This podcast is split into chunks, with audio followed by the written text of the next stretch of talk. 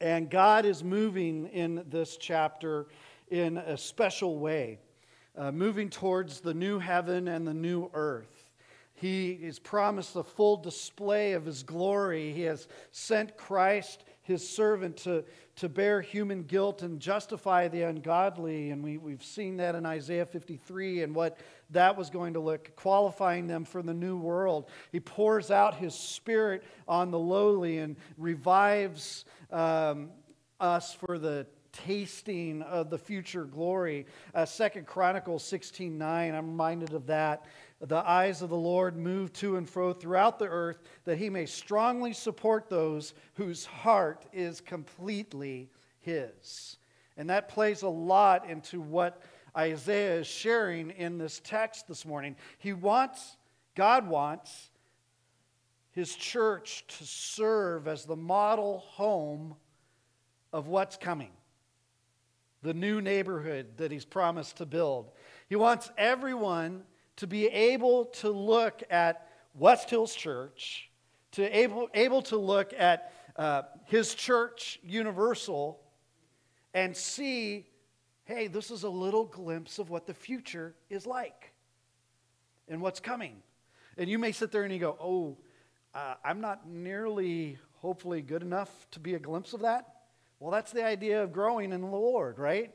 You're, you're growing in Him. And so that, that's good. That's a good place to start and realize hey, I'm supposed to be a light. And what does that light point to? And that points to Christ. And you're actually going to see that here in this chapter as well. So, what kind of church is, is credible in the role of giving a glimpse of what heaven is going to look like? What kind of church is preparing the way of the Lord? What kind of church does God strongly support? Those are some of the questions that we, we can see and answer in Isaiah 58. The teaching here has some really strong links with a certain sermon in Matthew chapter 5 through 7. Sermon on the Mount, Jesus. If I were to summarize the Sermon on the Mount in a single sentence, my summary would simply be this how to live a life that is dedicated to and pleasing to God, free from hypocrisy, full of love and grace, full of wisdom and discernment. Go read Matthew chapter 5 through 7 this week, on top of all the other readings that we ask you to read and you will get a glimpse, a very strong glimpse, of how the church is supposed to look. Isaiah 58 has a challenging message to it, just like the Sermon on the Mount has a very challenging message to it. Not because it's hard to understand, because it's just hard to live out. It's hard to live out. And Isaiah jumps right into this in verse 1, dealing with something that kind of happens in our culture a lot today. And that word that I want to take a look at is the word token. Tokenism. Tokenism, if you don't know, is the policy or practice of making only a symbolic effort. You hear about it in business world, you hear about it in politics, you hear about it in everything, but you also hear about it in the Bible. God is confronting people being fake. People being fake. Let's look at verse 1 as we get started out here. Call out from your throat. Do not hold back. Raise your voice like a trumpet and declare to my people their transgression and to the house of Jacob their sins. So he's confronting this tokenism. God brings out basically the big guns. The big guns of prophetic confrontation. He's aiming at the conviction of sin. After verse 1, then, what do we expect to read? Well, what are these sins? What's going on? So, verse 1 is a hey, everyone, as we see many times in Isaiah, it's like, I'm about to say something that should convict you. And you go, okay, so what is he going to do? Is he going to trash all of us that mess up on all 10 commandments? What is he going to do? This one's interesting. Starting in verse 2, going through the middle of verse 4. Yet they seek me day by day and find pleasure in knowing my ways. As a nation that has done righteousness and has not forsaken the judgment of their God. They ask me for righteous judgments. They find pleasure in the nearness of God. And so you see a quote there, and so these are the people now saying something. Why have we fasted and you do not see? So this is a question to God. Why have we afflicted our souls and you do not know? Behold, on the day of your fast, you find your desire and oppress all your workers. Behold, you fast for contention and quarreling and to strike with the wicked fist. You do not fast like you do today to make your voice heard on high. So let me kind of paint a picture for you modern day with this. You move to a new area of town, or you move to a new state, or you move to a new city. It's too far to go to the church that you've been going to. And so you've, you've been a person that delights in being in church and worshiping with, with God's people and the saints. And so what do you do?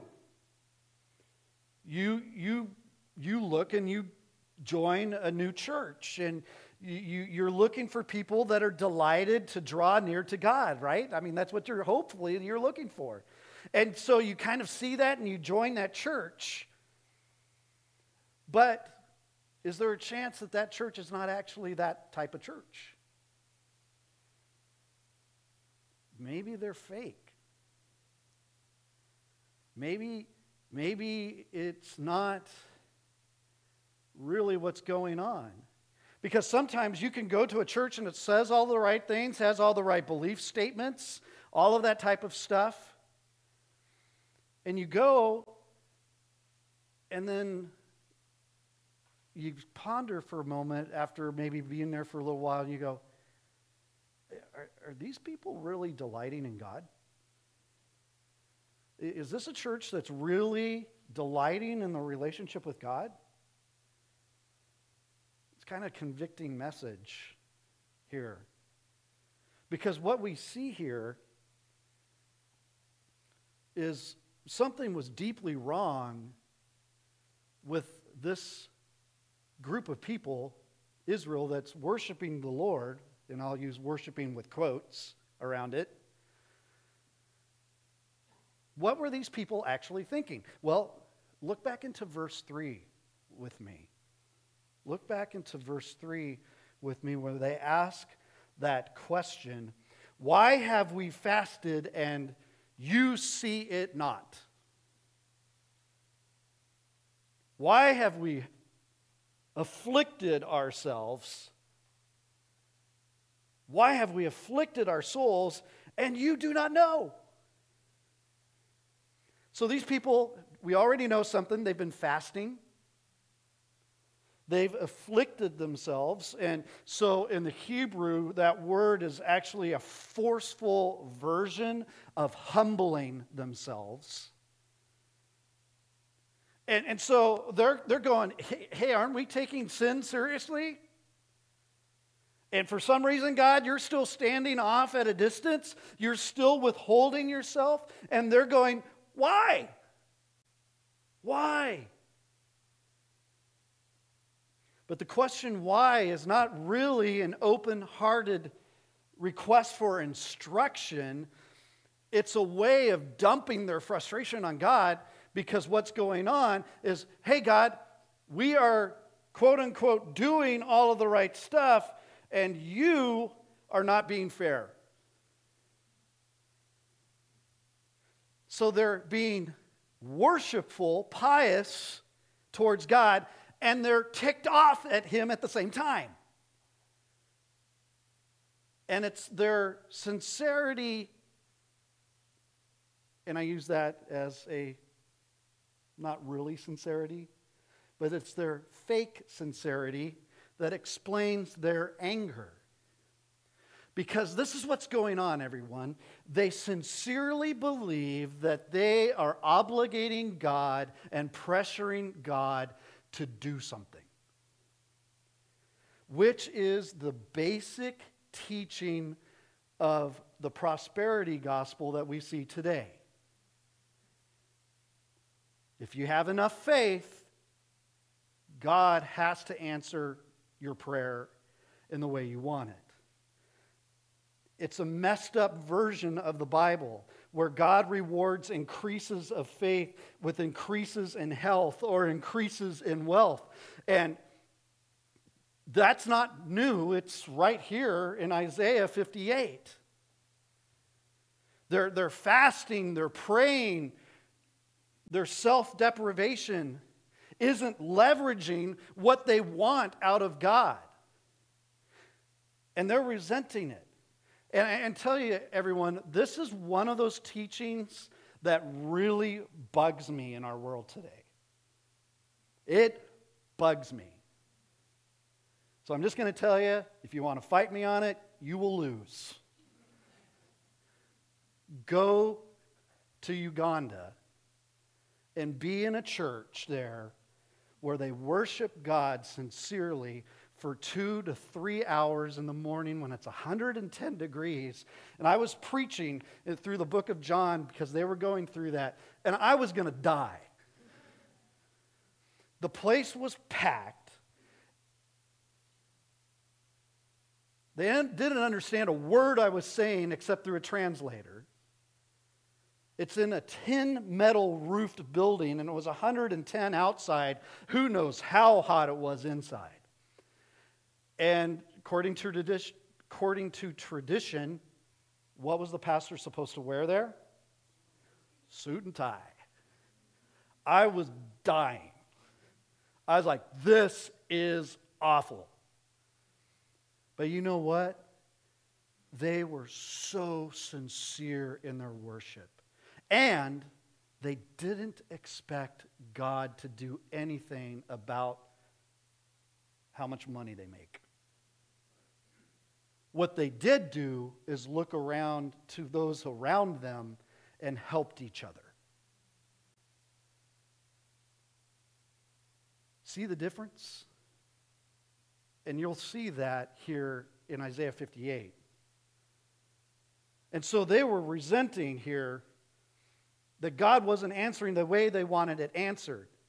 And it was poisoning their souls towards God.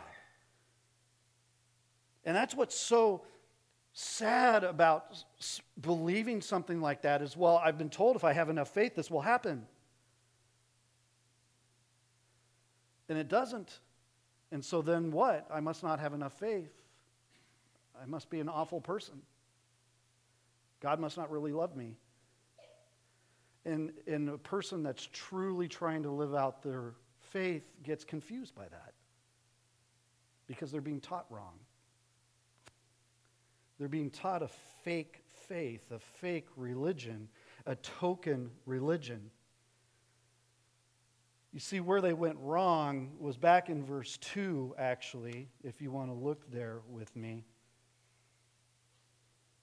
As a nation that has done righteousness, some of your versions may say as if, which actually is a better, better way to understand it. As if they were a nation that did righteousness. They were role playing. They were playing church.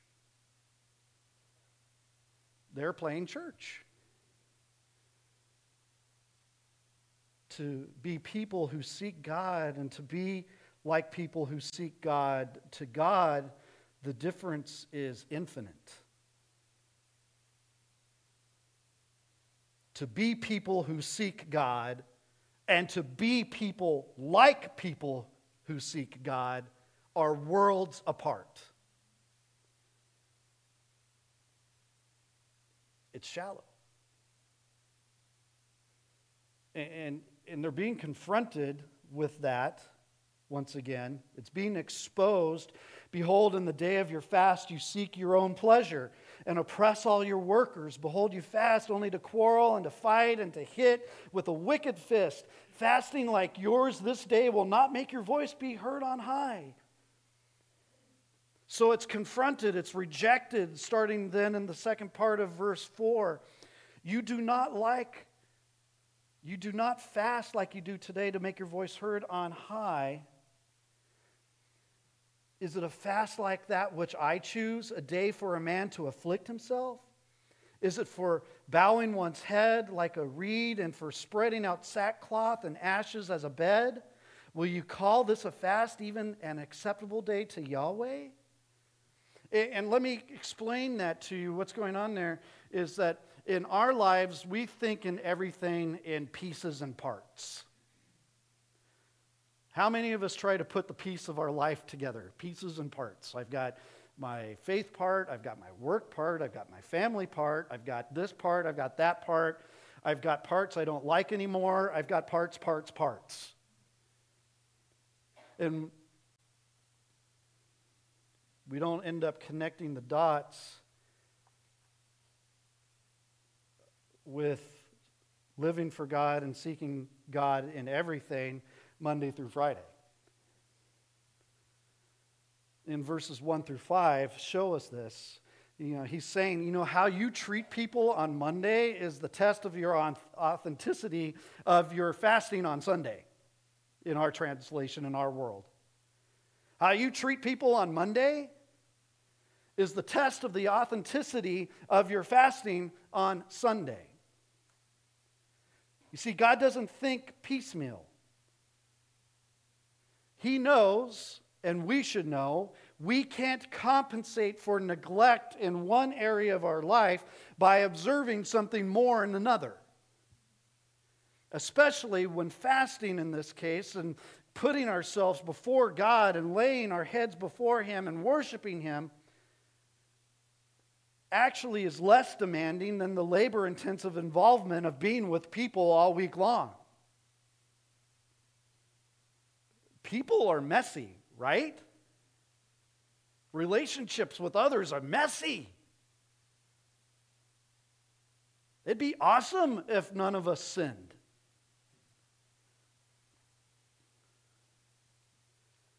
You see, yeah, God doesn't want us to live prayerless lives God doesn't want us to run on our own steam. Yes, we need to be quiet before Him. So He's not saying don't fast. Fasting's a valid way to do that. But neither does God want us to prove our devotion to Him by making ourselves hungry and miserable while disregarding our obligation to serve others and share the joy of the Lord with them. Back, way back when, when I was a youth pastor, back in, uh, back a long time ago, there was this big thing called the 40 hour fast. I, that's not the right word for it. They had a cooler phrase for it. But it was basically this idea hey, we're going to get the whole youth group together and we're going to do a 40 hour fast of some sort. And you would start with like the all in 40 hour fast where people wouldn't eat and, and drink uh, anything except water and they would be worshiping the Lord, kind of a, a, a picture of a fast that way. But then they knew that some people wouldn't do that. And so there was a 40 hour fast that progressively got cheesier. All right, I'm going to do 40 hours of not playing video games. Oh, yeah, God's going to really honor that. Yippee. And so I, I actually, I refused to do that stuff as the youth pastor back then. And, and the, the local reps in the area were always like, we don't understand. You've got all of these kids and you're not doing that. I was like, I feel like it's fake. Because it's not dealing with what everyone's like Monday through Friday. Maybe if we get to where we are supposed to be, the people we're supposed to be godly people Monday through Friday, maybe that'll make that thing even more powerful. And I get that you sometimes do one and do the other, but why don't you do all of it because it's not supposed to be piecemeal?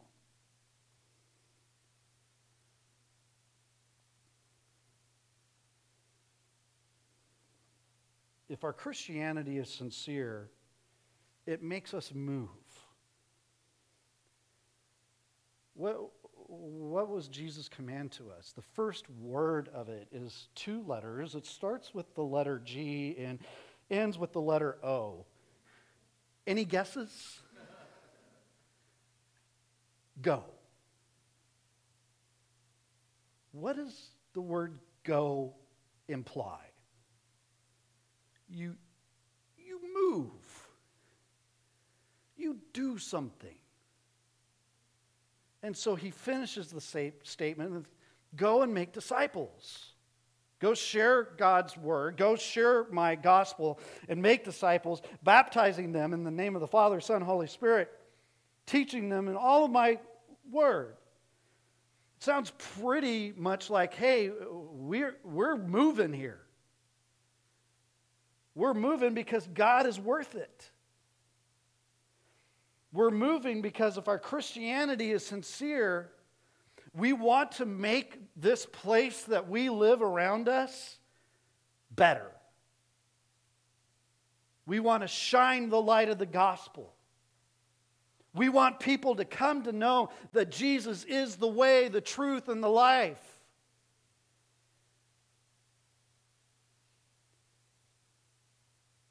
If we're unhelpful to others, it's unacceptable to God whether you fast or not. That's why there was always this battle between Jesus and the Pharisees about the Sabbath. Because for many of the Pharisees, the Sabbath was fake.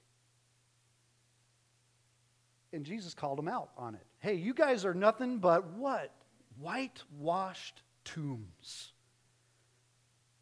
I can be up here singing to the Lord, Behold our God, and be the biggest sinner on the face of the planet at the same time. Right?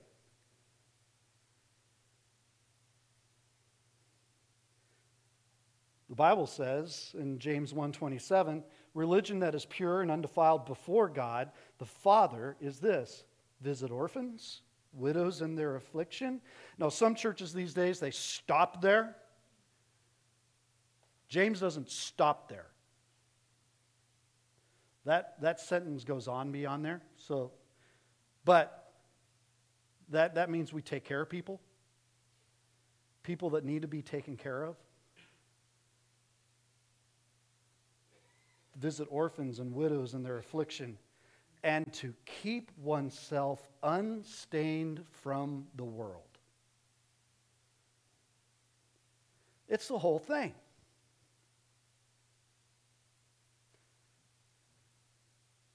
Don't fast if you don't live for God. Monday through Friday. If you're trying to live God for God Monday through Friday, then, then you need to be keeping the Sabbath or the Lord's Day in our case. And we're going to explain that because Isaiah does explain that in just a few minutes here. It's the whole thing. The best way to picture this is the, you know, is the circle, the circle that will not be broken. Because when you go and you serve and you grow, you go and you serve and you grow, you're rolling the whole way. It's not it's not A plus B equals C. It's, it's I'm moving the whole time. And part of the problem in our culture today is what the modern world calls privatization. The secular world wants you to live your faith in Christ a certain way. What's the way that the secular world says is okay for you to live out your faith in Christ? In private.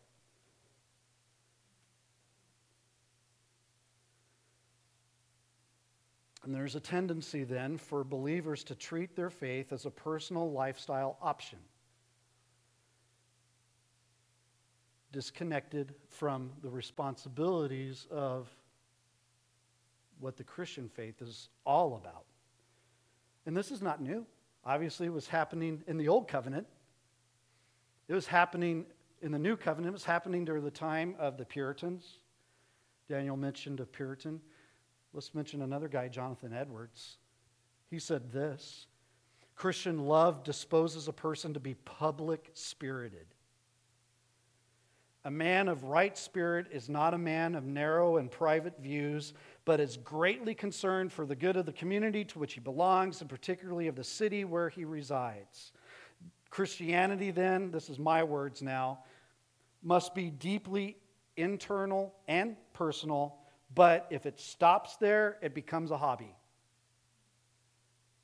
How many of you know all of my hobbies? Well, they're private. You don't know all of them. You don't know that I would love to be in a marching band. you know, my cool factor just dropped by 70%. but you know that, that idea and let me let me paint the picture of that this if you say it that's okay i'm still going to say it's dumb but this whole idea of the man cave type of thing. It's where you go in and this is my private area and this is what I do in my time and whatever. That is the exact opposite of what Christianity is supposed to be like in your life. When you look at Scripture, first of all, you will notice if you look at, especially if you look at the, the New Testament and the idea of the words uh, in the New Testament and the and there's no individualistic thing about it except personally accepting Christ as Lord and Savior. Everything else is body of Christ. We're one in body, one in spirit. Before we're Christians, we're one in sin. You see, the essence of being a Christian is love for Christ. That's the power of it, the genius of it. The authentic Christian expresses that heart for Christ in two ways, right? True worship, true praise, true prayer, true lifting of hands, true opening Bibles and understanding and reading. All beautiful to God, but it's also courageous evangelism and defending the weak. And that definition, don't let the world define the weak. Bible already defines it. Widows, orphans. It's people that, that can't take care of themselves because something's gone on that's awful. You notice that? They've lost a loved one. They've lost their parents.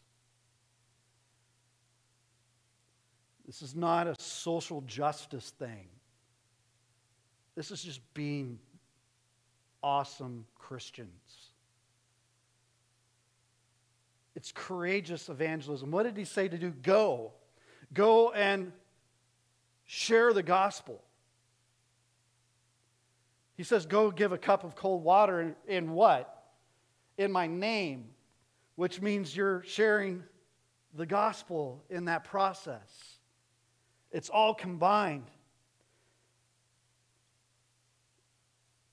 For example, it's, it's defending the unborn baby in our culture. We need to be the people that continue to do that. Yes, in other parts of the United States, there's been some victories won now, right, on that? but not where we live.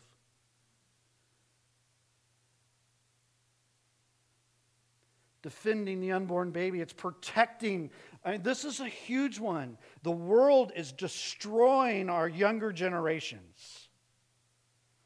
We've got to be protecting our, our young people, their minds. We've got to be protecting them from being indoctrinated with false teachings about how God created them. We got to tell them that, you know what? God really did create you one way and one way only. And there's not 700 different ways.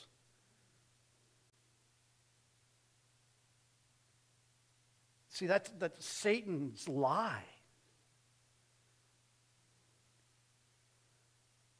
So, this is not being wimpy and weak. This is actually being strong and courageous. But what were they doing? We're going to fast, and then we're going to blame God for not getting anything.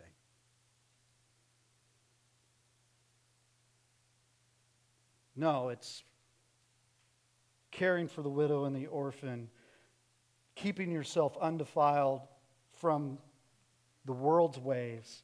It's a both and. It's, you have to do both. And putting ourselves out there as Christians is contrary to our natural selfishness. And actually, then it makes it even more significant to God because God sees then our heart. It's not what saves us, It doesn't make him move in a different way. But we do know that he, he does reward. But most of the time, that reward's not here, it's in heaven. In, in verses 6 through 12, he's saying heart devotion is needed here. And there's a move back and forth three times here between the spirituality that God considers authentic and then the promises of favor. First of all, the, the move of taking responsibility in verses 6 and 7. Is this not the fast which I choose to loosen the bonds of weakness, to release the bands of the yoke, and to let the oppressed go free and break every yoke? Is it not to divide your bread with the hungry and bring the afflicted? Homeless into the house. When you see the naked, you cover them, and not to hide yourself from your own flesh. That word, your own flesh, will start there at the end to go back to the beginning. Your own flesh there means, uh, in the Hebrew, that's the human race. When you feel cold, when you feel hungry, when you feel pain, when you feel the misery in your flesh, it's the realization that everyone else feels like that too. We have a responsibility to people. God cares deeply about human suffering, physical and spiritual. But once again, don't get confused in what the world deems as the protected people. Because all around us are the have nots those with no money and those with a lot. There's an old nursery rhyme that I read this week that really says it well. Hark, hark, the dogs do bark. The beggars are coming to town. Some in rags, some in tags, and some in velvet gowns. The world is full of beggars, rich and poor and God cares about all. Go into all the world and share the gospel. He has blessed us in Christ to make us a blessing to them. There are a lot of verbs here that talk about freeing people from the slavery of, of, of sin and the ickiness of this world. You, you loose them, you undo them, they go free, break every yoke. Judah is to live as the Exodus people. They're supposed to remember they were in slaves. They were in slavery, sorry.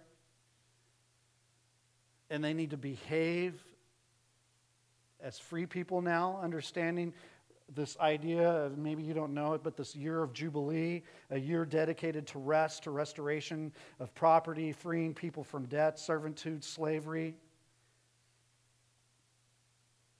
And we can find times to rest, to forgive others of, of moral debts, however they've wronged us, and, and, and time to let God move. Counterfeit religion will enslave you every single time. True faith in Christ liberates. And that's why Peter says in 1 Peter 2, verse 16, live as people who are what? Free. You're free. And if you live in a way where you take responsibility to share the faith of Christ with others, to, to work uh, with others and trying to help them understand how, how to seek God and grow in God and, and different things like that. Verses 8 and 9 then talks about the favor of God that comes from that. Then your light will break out like the dawn and your recovery will speedily spring forth, and your righteousness will go before you. The glory of Yahweh will be your rear guard. Oh, yeah, I like that. Who's covering the backside? God. Then you will call, and Yahweh will answer. You will cry, and he will say, Here I am. Do you want God to answer your prayers? Be an answer to someone else's prayer? Do you want God to come to, in his in, an intimate way to you and say, Here I am? Well, then get close to someone who needs you and say to them, Here I am. And here's the paradox that's the center of this truth. I'm not making this up all of a sudden. This is Acts 20 35. It is more blessed to give than to receive. And almost nothing in our American culture encourages us to believe that. Our government certainly does not believe that. They just want to give people fake stuff all day long.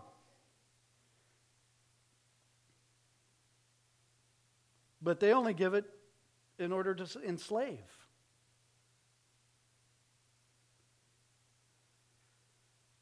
God is actually a cheerful giver.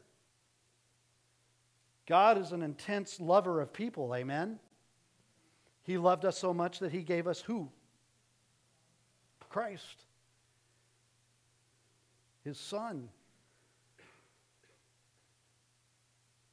God is our helper.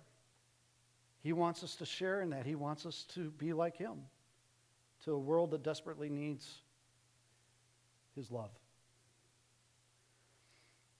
And he says also, going, so you see the favor of God, and then there's, you know, you got to be correcting wrongs verse second part of verse 9 if you remove the yoke from your midst the pointing of the finger and speaking wickedness and if you offer your soul to the hungry and satisfy the soul of the afflicted. So he's, he's basically saying there stop pointing just stop pointing the finger in accusation or in scoffing.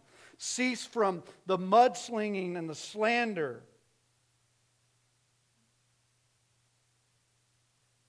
Share christ and then you see the favor of God again. In the second part of verse 10, then your light will rise in darkness, and your thick darkness will become like midday, and Yahweh will continually guide you and satisfy your soul in scorched places and fortify your bones. And you will be like a watered garden and like a spring of water whose waters do not fail. Those from among you will rebuild the ancient waste places. You will raise up the foundations of past generation upon generation, and you will be called the repairer of the breach, the restorer of the paths for one to inhabit. Just as God is generous, his people must reflect that generosity. You got to pour yourself out. It's not an offhand contribution, but it's a life devoted to serving God. That's what it means to walk in the light when it says that in 1 John 1 7. If God is with us, even times of gloom will shine as light. Verse 11, he says, We're going to be like a watered garden, like a spring of water, waters that do not fail. Reminds us of the rivers of living water Jesus spoke of in John 7. How does that actually work? How do you become this river of living waters uh, springing forth? How does that start flowing? James Montgomery Boice proposed one way of how that may look. He said this I would say that one of the best things that could happen to many believers would be. Okay, I'm just going to stop right now and tell you what I'm about to say may be a little tough for some people to swallow. Okay? James Montgomery Boice said and proposed this one way I would say that one of the best things could happen to many believers would be for them to be led to give away all at one time a substantial part of their savings. That is, they should give a substantial part of their capital. Why? Because there is something about giving away a sizable percentage of one's money and of course, the amount would vary entirely from one individual to another. That is spiritually invigorating. Who does that remind you of in the New Testament? Someone that gave away pretty much everything she had? Okay, keep going. And there is seldom a case in which a large gift does not throw the Christian back on the Lord and increase the feeling that He is all wonderful and that He is more than able to care for the one who trusts them. I have seen this happen in many instances, and I have never known a true Christian to be sorry for even the most sacrificial giving afterwards. So, if your life is a continual effort to cope with the grim, the grim business of survival, just getting by, you're not understanding how God wants us to live. God has so much more for us than that. A spring of water whose waters do not fail, trusting Him enough to follow through in giving it away.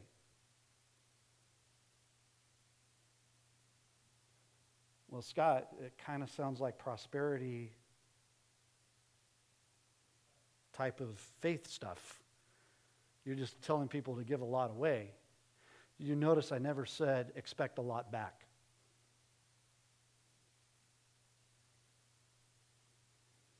Here.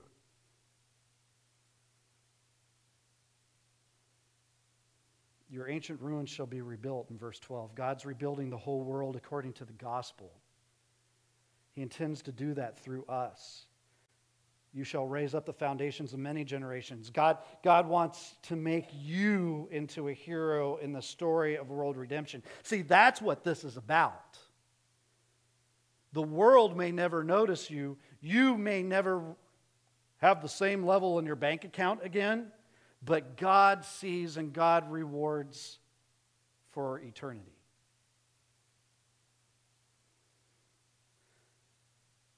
And so he ends, and it, you kind of go, okay, this last part seems a little bit like bolted on to the first part, verses 13 and 14.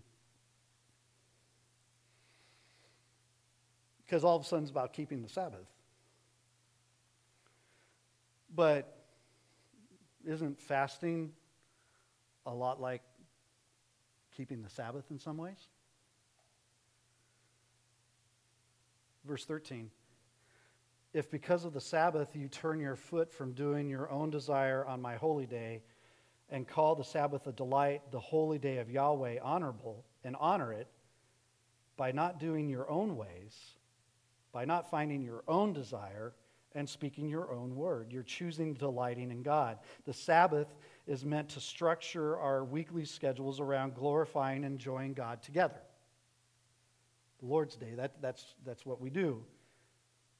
The, what, what do we say? Well, in Psalm 27 4, when, which we read earlier altogether, one thing I've asked from Yahweh that I shall seek, that I may dwell in the house of Yahweh all the days of my life, to behold the beauty of Yahweh, to inquire in his temple. The Sabbath is God's appointed release for us from our self worshiping addiction of living life for ourselves work productivity, efficiency, organization, business, blah, blah, blah, blah, blah, blah, blah. The Sabbath is God's way of saying, no, no, your highest values will not be professional and commercial. That will only end up destroying you and others through you. Your highest values will be worship and freedom in Christ and delight and enriching you and all around you. And when you run your business that way, it's different. And when you do schoolwork that way, it's different. It's about the whole thing. And what's interesting is that for many Christians where we live today, the Sabbath, the Lord's Day, is the day where many are least likely to observe. And a lot of people go, well, you know, Jesus was, was all, he was against the Sabbath. No, no, no, no, no, no, no, no, no, no, no. He was against fake faith. Because part of a true Sabbath is helping people. Because, see, they were mad that he was helping people. Go, go look it up. Trust me. And they had taken it and made it into this fake thing.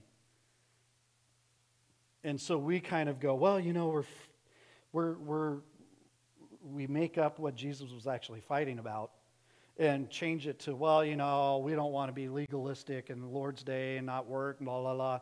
So, you know, what we do, though, is we end up accidentally, I'm not sure if it's accidentally, but we end up doing it anyway. We enslave ourselves even more to destructive work, uh, workaholism unintentional but real exploitation of, of employees, the obliteration of family intimacy.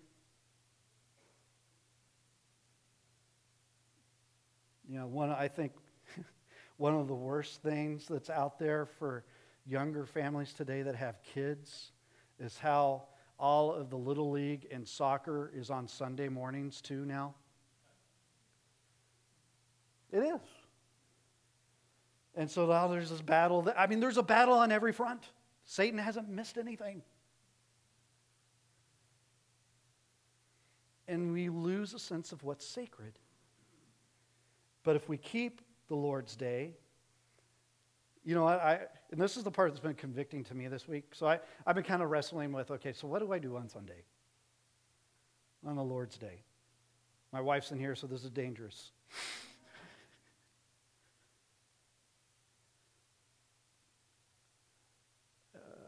What, what do on Sunday? The Lord's Day. Uh, yeah, I get it. I'm here at 6 in the morning till maybe 1, 2 in the afternoon, but that's not the end of the Lord's Day.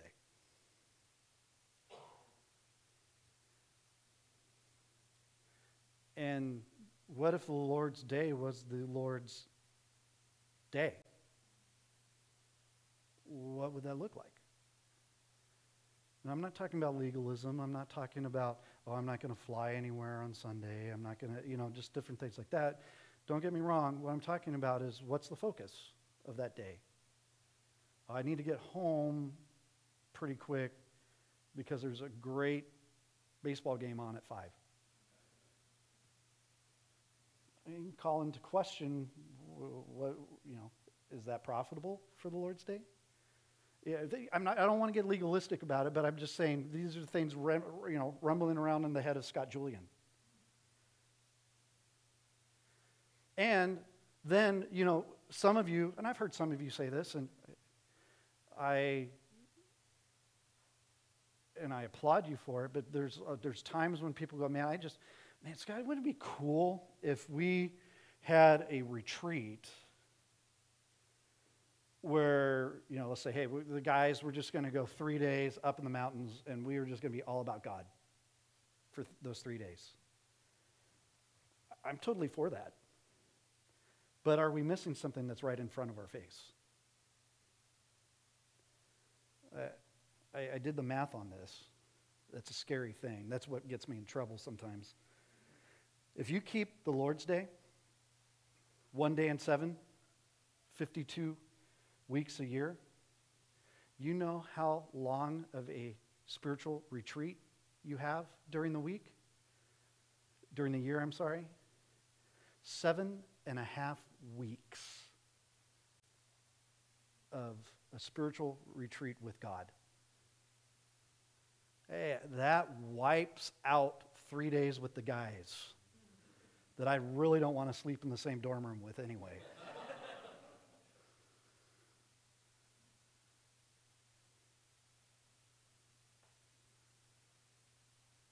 Seven and a half weeks of focusing on God. You think that would change maybe the trajectory of the rest of your week and year and life? in our culture, churches have kind of backed off of this. And so I've been wrestling with this this week. And so, oddly enough, I, I found in, um, I, didn't, I didn't grow up in a Baptist church or anything. So if anyone ever says that I'm Baptist, it's not true. I'm just Christian. But I found something that's interesting. In 1963, so if you're, if you're part of any of these Baptist conf- uh, conferences. They have these, uh, like uh, the 2000, year 2000 uh, Baptist Faith and Message. And it kind of gives kind of their uh, summary of belief statement and what's important for them and everything. Um, you know, different things throughout the ages have been called those types of stuff. I, I found something. So if you go to the newest Baptist Faith and Message, it does not say this section, which I find interesting. And I think it's a part of bowing our knee to culture. 1963 Baptist Faith and Message. And I'm going back to the question, everyone. What would it look like if we actually gave the whole Lord's Day to the Lord in our own lives? The 1963 Baptist Faith and Message had a very large portion of it that said this the first day of the week is the Lord's Day. It is a Christian institution for regular observance. It commemorates the resurrection of Christ from the dead and should be employed an exercise of worship and spiritual devotion, both public and private. And by refraining from worldly amusements and resting from secular employments, works of necessity and mercy only being accepted. If you look now, that section's gone. And if you look, just, just saying this, if you look at the trajectory of many people and their families that have been Christians over the years, and you look at how one thing that may be there is maybe God knew something. Go figure.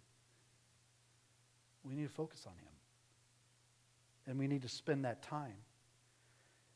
And I think the way to do it for us mentally, I was thinking about this week.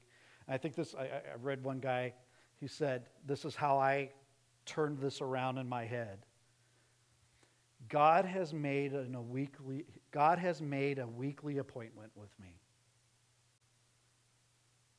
Do I love him enough to keep it?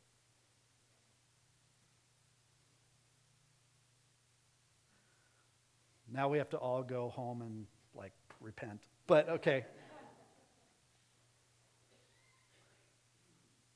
So he says that in verse 13. Verse 14 is a promise. Then you will take delight in Yahweh. And I will make you ride on the heights of the earth. I will feed you with the inheritance of Jacob your father, for the mouth of Yahweh has spoken. Delight in God is the most precious treasure in the world. It's not stuff, it's delighting in God. I will make you ride on the heights of the earth. Isaiah 61:10. I will rejoice greatly in Yahweh. My soul will rejoice in my God, for he has clothed me with garments of what? Salvation. He has wrapped me with a robe of righteousness, as a bridegroom decks himself with a headdress, as a bride adorns herself with her jewels. See, it opens everything up when we delight in the Lord the way He wants us to. Isaiah 40, verse 5. Then the glory of Yahweh will be revealed, and all flesh will see it together, for the mouth of Yahweh has spoken. You see, what happens is when we focus on God and live His way the rest of the week, it expels sin, it praises Christ, it studies the Bible, it raises kids well, it works hard for the benefits of others, it relieves suffering, it builds the church, and it all goes to heaven. Let's pray.